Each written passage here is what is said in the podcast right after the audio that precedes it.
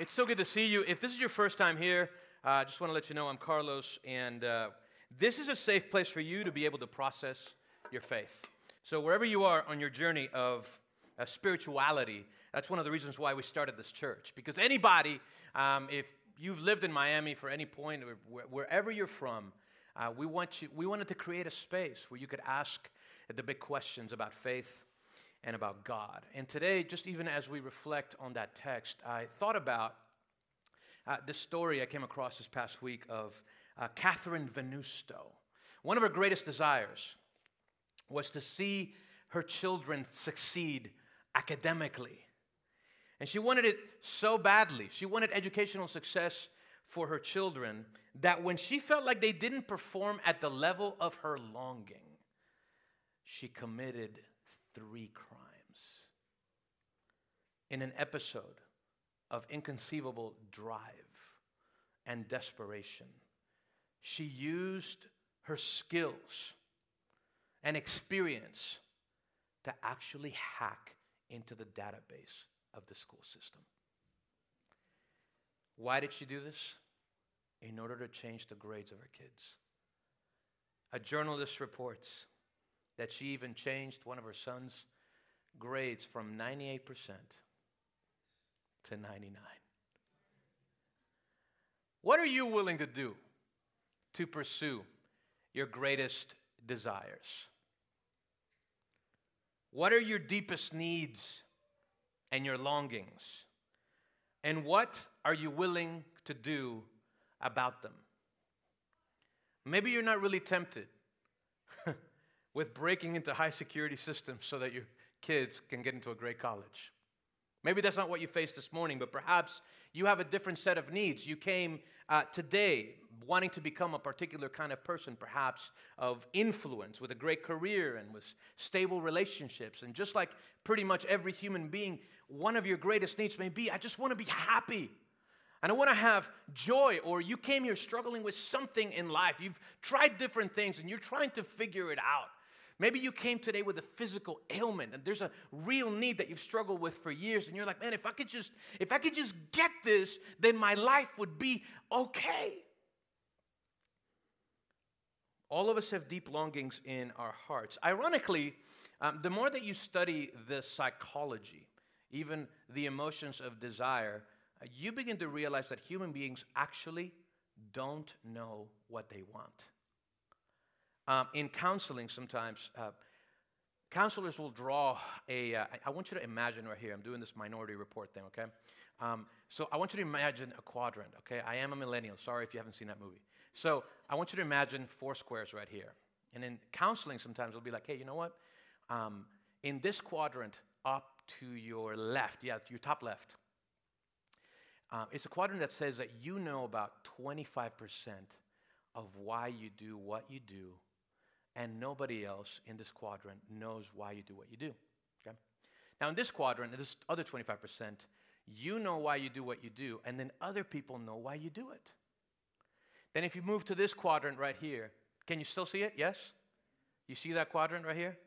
That's the bottom one right here. This is the top one, okay? In this bottom one right here, in this twenty-five percent, other people know why you do what you do, but you don't know why. And in this quadrant, guess what? You have no clue, and other people have no clue. Which means you don't know why you do what you do fifty percent of the time. Welcome to church. Why do we act the way we do? Why, what, what is it that we long for? Why do we act in ways to meet our needs? This is why people will do, will do all sorts of things to fill their longings and to find fulfillment. And they'll do things they actually don't want to do. And they'll get addicted to things they don't want to get addicted to, but they end up doing it anyways, because, listen, we are creatures of desire. One of the things that we learn in this passage, and that I want to show you just as we walk through Matthew, is that Jesus actually sees more, and he has the power to meet our deepest needs. There's something that he sees in you, something that he sees in me, that we sometimes don't see ourselves, and I want to show you what that is. How does he do it? Look at verse chapter one in Matthew chapter nine. Look, Jesus gets into a boat. He crosses over and he comes to his own town. You can leave the scripture up there. His own town was Capernaum, okay? He was born in Bethlehem, but when this scripture is talking about his own town, it's talking about the place where he did ministry out of. Capernaum was not in the center of the city. And I want you to remind yourself of that, that you don't need to necessarily live at the epicenter of the most influential place in the world in order to make a difference for Jesus. Amen? He chose Capernaum. He didn't choose Rome. He didn't choose Jerusalem. He chose Kendall, okay? So, verse two. I'm kidding. I just moved there. That's why, you know, my God encouraged me. All right, cool. Verse two, just then some men brought to him a paralytic lying on a stretcher. And this is such an interesting phrase. Seeing their faith, Jesus told the paralytic, "Have courage, son. Your sins are forgiven." Jesus has the power to meet our deepest needs. How does he do it? Well, listen. Number one, if you're taking down notes, I want to encourage you to write this down. Jesus has the power to see our faith. Mm-hmm. Jesus has the power to see our faith. In this story, I can only imagine how the friends of this paralytic were feeling. Maybe they were tired of seeing a friend in pain. Have you been in that situation? Where you have a loved one or somebody close to you that's in incredible amounts of pain and anguish, and they've tried all of these kinds of different things. Listen, the friends here, uh, we don't know exactly why the paralytic was in this condition, but what we do know is that he was not driving this initiative. It was not up to him. In fact, the paralytic may have been dealing with such an overwhelming sense of discouragement. Maybe he was so, uh, maybe he was so hopeless and dealing with uh, such sense of loss that he didn't have the audacity to ask somebody to bring him to Jesus. And maybe that's how some of us may feel this morning. You can kind of feel like the paralytic, and you don't have the emotional energy to do this all over again. Maybe you've been so disappointed in life that you're just not sure that you want to come to Jesus. I don't know if it's worth it to come to church this morning. Like, you just don't have the energy, and perhaps you were hurt at some point by the church or by Christians or by something that happened in your life. Maybe it's actually a physical ailment. And you have prayed, and you have wept, and you have asked, and you've taken steps. But you find yourself here in the same place. You've seen terrible things in the world. Maybe it's happened actually with your family, where you've seen some tragedy, the evil of this world. That has an effect on our hearts. And maybe you've suffered so much, or you're Your family has suffered so much that it's kind of fractured your faith in the same way that it fractured the faith of the paralytic. And you feel like you can't just go to Jesus. And when Jesus sees the paralytic, what he says to him, I think it's, it's so powerful. It's so, it's so incisive. He says, "Have courage, son. Have courage. Take heart." It's almost like Jesus is saying, you may not have faith today, but your friends have brought enough faith for you. The paralytic's friends were so committed to this man and to God that in desperation they brought him to Jesus. What we know from this account also in the Gospel of Mark is that they were so desperate that they got on top of a roof, and this would have taken a lot of time, and they opened up a hole and they literally dropped them at the feet of Jesus. They were so desperate, they would do anything to bring him to Jesus. See, some people are so motivated by a desperate situation that they'll do anything in that particular moment in order to meet their needs. It reminds me of the story of a famous paratrooper who um, He was speaking to a group of young recruits, and when he had finished his talk and he asked for questions, one young man, he raised his hand and he asked the paratrooper, he said this, "What made you decide to make the first jump?" And the paratrooper's answer was quick and to the point. He said, "An airplane at twenty thousand feet with three dead engines." That's desperation. Are we desperate enough to come, not only ourselves to Jesus, but to bring somebody else there? It's incredible that Matthew says that Jesus sees their faith. Their faith. It wasn't the paralytic's faith. It was their friend's faith. Perhaps that's what some of us need to do today. You may know of a friend, of a person that you know who is discouraged, and maybe you've given kind of hope on them. And what you, when you see this text, what it spurs you to do, and I'm like, man, God, give me enough faith to bring them to Jesus. Maybe you saw them and they were discouraged, and what you need to do today is you need to bring them to Jesus. And they're sick, or they haven't been healed, or something's happened in their life that they haven't had a breakthrough. And you're like, God, help me to bring my friends, my companions, my coworkers, my family members that I don't think about anymore. Help me to bring them to you because I have faith. Maybe that's how you feel today. You don't have faith, and we want to let you know. We came here today. We want to encourage you. We have faith for you. If that is who you are and you're discouraged today and you don't know, like, man, I don't even know why I got here today. I just got out of here by sheer discipline. Listen to me. Listen to me. There are some of us here who've been praying for you, and we have faith for you because we believe in a God who's powerful, who can see faith. You see, faith isn't a feeling. Faith isn't just like you woke up this morning and I'm like, man, I'm really feeling it today. I'm going to like invite some people and I'm going to like really believe in God today. No. Faith is believing that God is who he says that he is. Faith is believing that God is who he says that he is to the point where it produces action. To the point where it produces action. Jesus sees their faith. I pray, listen, I pray that God would increase our faith here at Reality to such a point in who he is and what he said he was going to do so that we as a church can live out our mission. Our mission is to, like we exist to lead people to discover and display the reality of Jesus. Man, if you want to see your faith increase, why don't you just lift up your hand right now? God, increase my faith. Increase my faith. I want that. God, would you give me a hunger for you? God, would you, would you help me to connect with you as I read the pages of the Bible? P- please, God, I, I want to follow you. I want to hear from you. I want to live in the way that you have called me to live. Jesus, listen, he sees what nobody else can see. He sees their faith.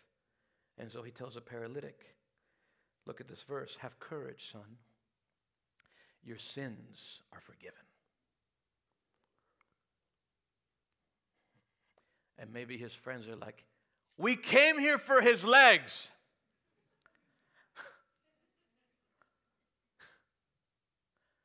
"What do you mean my sins are forgiven? That's not what we came." Isn't my most urgent need the problem of my paralysis? You can write this down as number two. Jesus has the power to see not only our faith, he has the power to see our sin.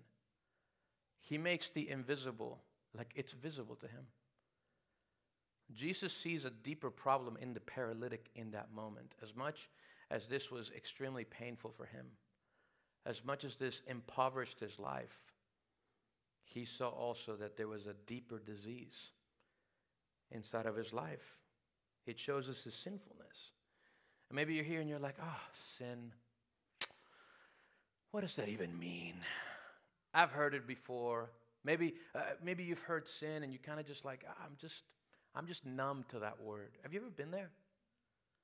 Like you hear the word sin and you're like, okay, what does that even mean? Like it creates no emotion in you. Well, I want to talk about this for a little bit, and I need you to lean in because I, I, I've never, I've talked, I, I've shared on things like secularism before, but I want to do just a little bit more of a deep dive today in this because sin, it doesn't sound like that big of a deal. It sounds a lot, Carlos, maybe like thoughts and prayers. Thank you so much. Is it, is it just that simple? What's the big deal about sin? Well, there's a guy by the name of Carl Menninger who um, he delivered this lecture um, in Princeton in the nineteen sixties, and he talked about how the concept of sin was disappearing from the modern mind. It's like disappearing. He says this: preaching, pastoral counseling, and prayer, this has now been replaced with technology, medicine, and counseling. John Tyson said this: people don't come to the priests to confess. We confess to therapists, and they tell us it's not our fault. Now, I want you to know I believe in counseling. And this is a generalized quote, but I think there's a lot of truth there. What happens in our modern mind is people now see sin not as something that we should be punished for, but rather something for which we ought to be treated. That's the product of the ideology of secularism, okay? Now, that term secular, anybody know what that means? It comes from the Latin word seculum, which means world. That's where the term secularism comes from. It comes from the word seculum, which means world, and it's best defined as an ideology which reduces our framework for seeing reality only to the categories of this world. So, um, if you are a quote-unquote secular citizen, you don't recognize anything that is outside of the framework of what you can see in this present reality. Got it? I'm going to give you some examples. Thank you so much, guys. Uh, this section over here.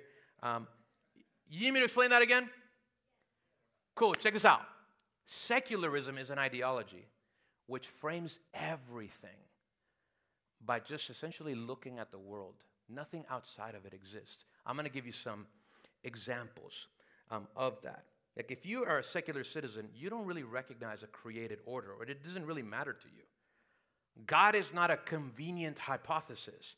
There's no alternative version of reality except what you can see today. So, a person who just lives in this world, mostly, like if you grew up here in the United States and in the West, most likely you are a secular person, unless you've trusted in Jesus Christ and you're working to be formed into the image of God. But what happens is you don't have to be a philosopher in order to be a secularist.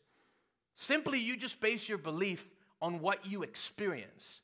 Your highest truth may be very pragmatic. It's about how you feel. It's about survival. It's about power. It's about pleasure. Even if these things are unconscious, that's what matters to you. You came here today and you want to feel good. And that may be your highest form of truth. In that kind of worldview, listen, there is no place for sin, for this concept. So when I say, Jesus said that your sins are forgiven, you're like, okay. Because we've been swimming in these waters, we feel no guilt. We don't really see our sin. It has disappeared. It's like evil is not a theological problem. It's become an institutional problem. What we need is intelligent human action and not theological understanding. Let me give you a quote that helps to explain this. This is from a guy called Catherine Venusto. He says this: medicine is perhaps the best example of how trust and faith have been secularized. The modern-day equivalent to the cathedral is the hospital. The white-robed doctor has replaced the priest as the mediator of salvation. And instead of bread and wine, the new sacrament is Valium and other drugs. In drugs is our hope and salvation. Death is still the enemy, but the new savior is technology. Once again, um, I believe in counseling. And if you ask me to give you a theological reason why people can take uh, drugs that help their brain, I can give you one, because the brain is an organ. At the same time, in our context, we have reduced sin, this concept, just to biology. We've reduced it to psychology. Sometimes it's technological, but it's not spiritual. So is it possible that the reason why you don't even flinch at the concept of sin, at transgressing the law of God, is because you don't see yourself as a sinner? You just see yourself as somebody who you know, maybe needs some biological help. Maybe you've never questioned it. Maybe you've never thought about it. But when you look at this passage, what you see is that Jesus sees much deeper than that.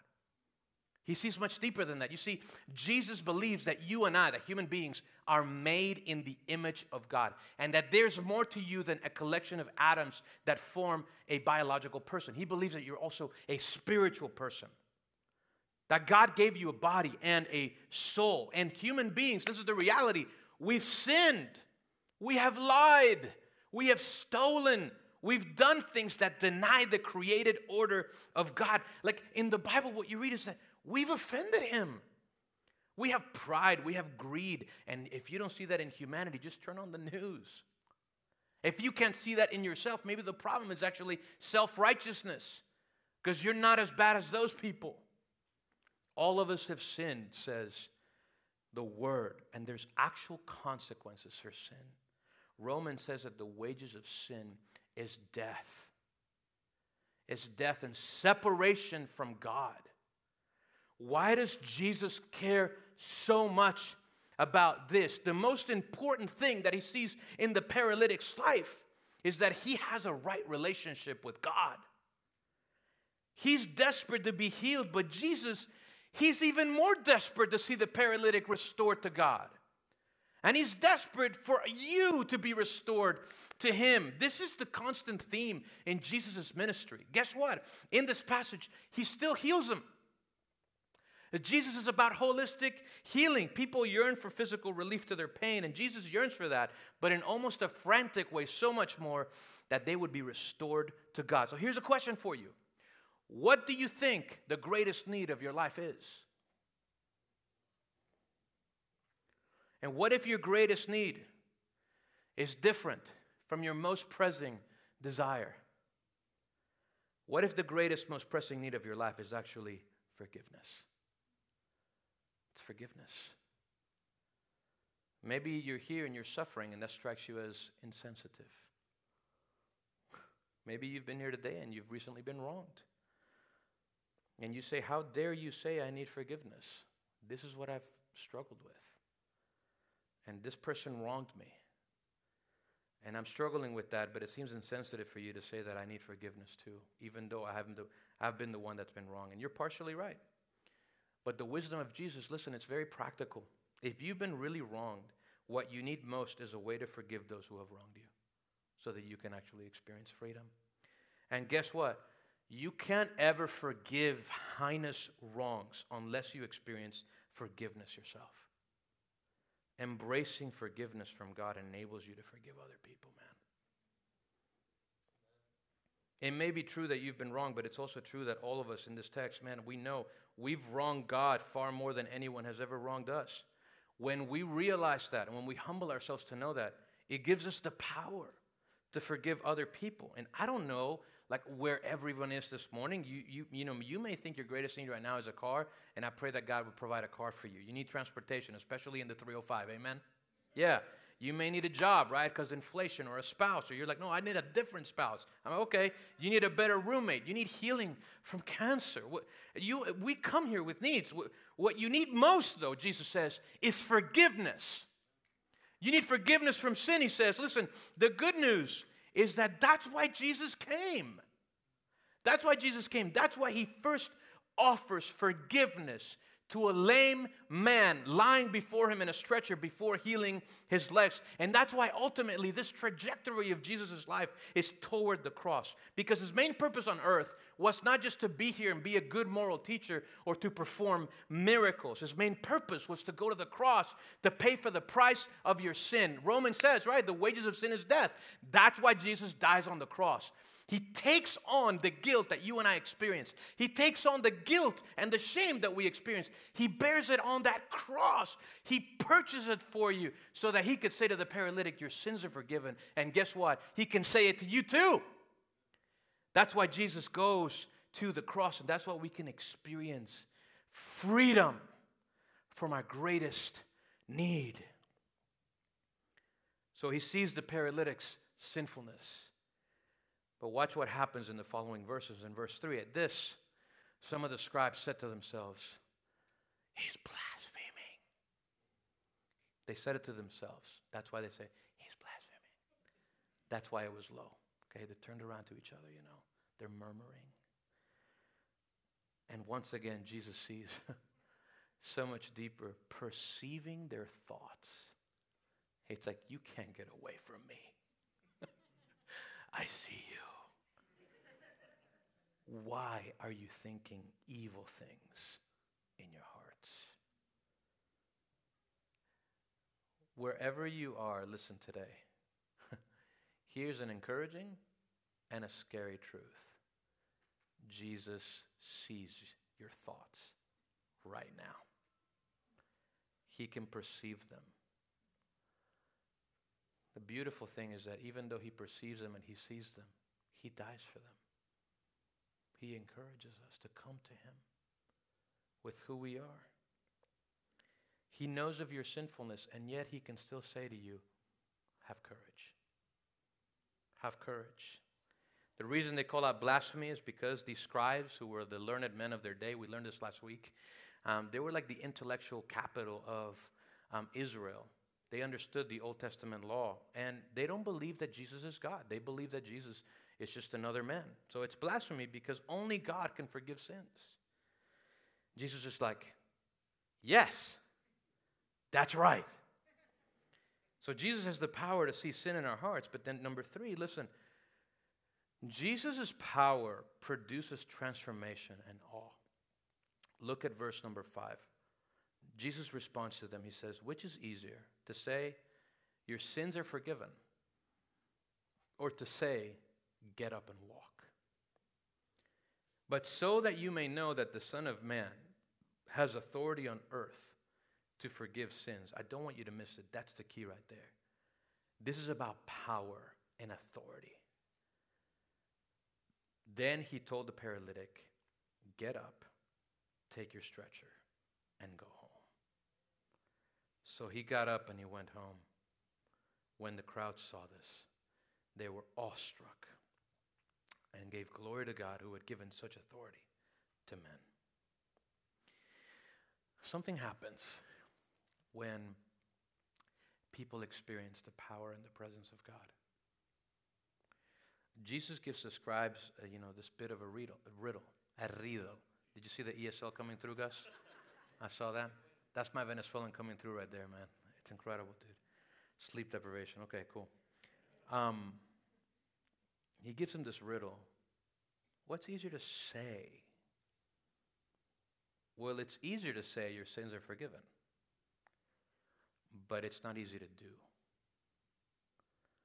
Because you can't see inside of a person's heart, you don't really know their future. So anybody can say, hey, man, your sins are forgiven. People are like, okay, cool. Amazing, dude. You're awesome. But there was this rabbinical tradition back in the day. It was written in the Talmud that God would never bless a liar.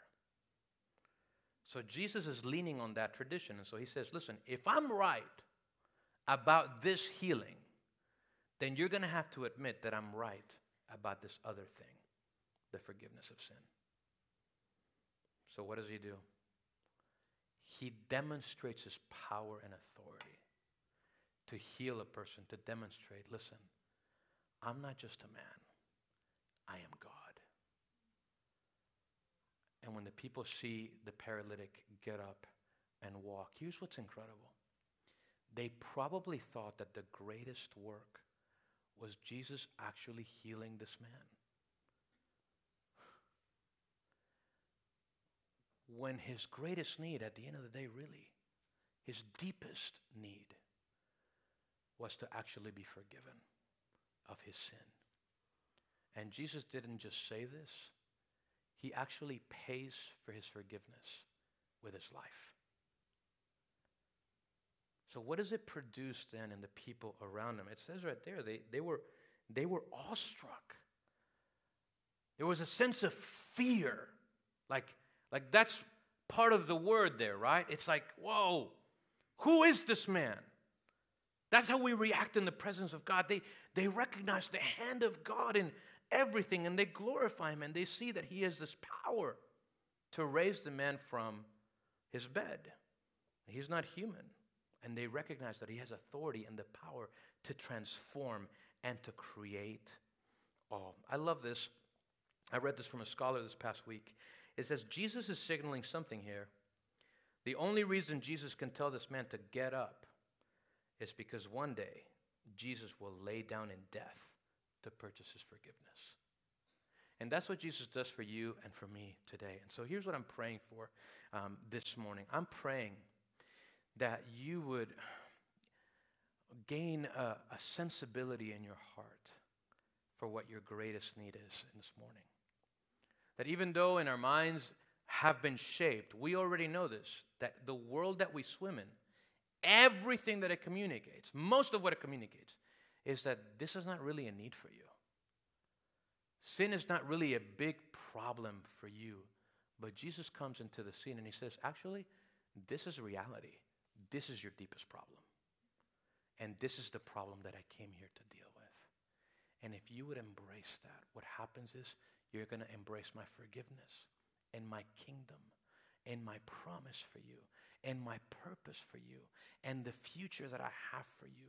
When you are able to humble yourself and see that, whoa, hold on for a second. There's things that I've done. Actually, there is a God. And that God uh, is Jesus. And he saw me in my sin. And he's not just calling me out for the sake of calling me out, but he's calling me out because he loves me and he wants to restore my relationship with him. When you embrace that, then he has the power to transform your life, and it creates a sense of awe. Amen. Listen, I'll leave you with this in the next ten minutes, okay? So um, here's a story. I saw my notes and I'm like, actually, I have a lot left. No. Um, here's a story of a paralytic who stood to the glory of God. Her name is Joni. And she writes this. I hope in some way I can take my wheelchair to heaven. With my new glorified body, I will stand up on resurrected legs, and I will be next to the Lord Jesus. And I will feel those nail prints in his hands, and I will say, thank you, Jesus. He will know I mean it because he will recognize me from the inner sanctum of sharing in the fellowship of his sufferings. He will see that I was one who identified with him in the sharing of his sufferings, so my gratitude will not be hollow.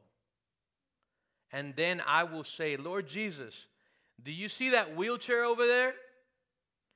Well, you were right. When you put me in it, it was a lot of trouble. But the weaker I was in that thing, the harder I leaned on you.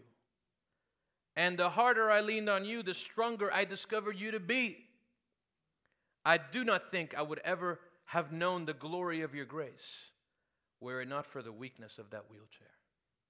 So thank you, Lord Jesus, for that. Now, if you like, you can send that thing off to hell.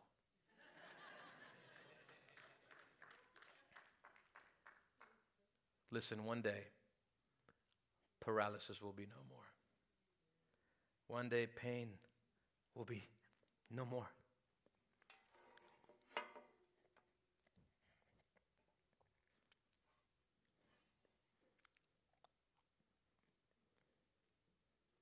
One day, starvation and trafficking will be no more. One day, death itself will be no more, for Jesus, the forgiven, the one who forgives our sins. He's going to return, and he's going to raise our bodies to be like his body. This is the promise of Jesus Christ for those who trust in him.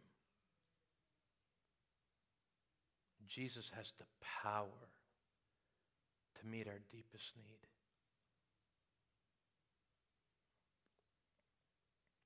So listen, if you're here today and you, you sense that this is true, that your deepest need is not just wrapped up in your desire for other things that are valid, but that your deepest need is forgiveness from sin, I want to give you an opportunity to trust in Jesus this morning. and to receive that forgiveness. Would you pray with me? Let's pray. Father, I thank you, Lord, God, for your grace and the courage that you give to each of us. Thank you for the words that you told the paralytic, have courage. God, so many of us in this place, we need courage today, Lord. Courage to face this world. Courage to face reality. Courage to be able to live as you've called us to live. Holy Spirit, I pray right now that you would fill this room with courage. Come, Holy Spirit. Make yourself known in this place, Lord.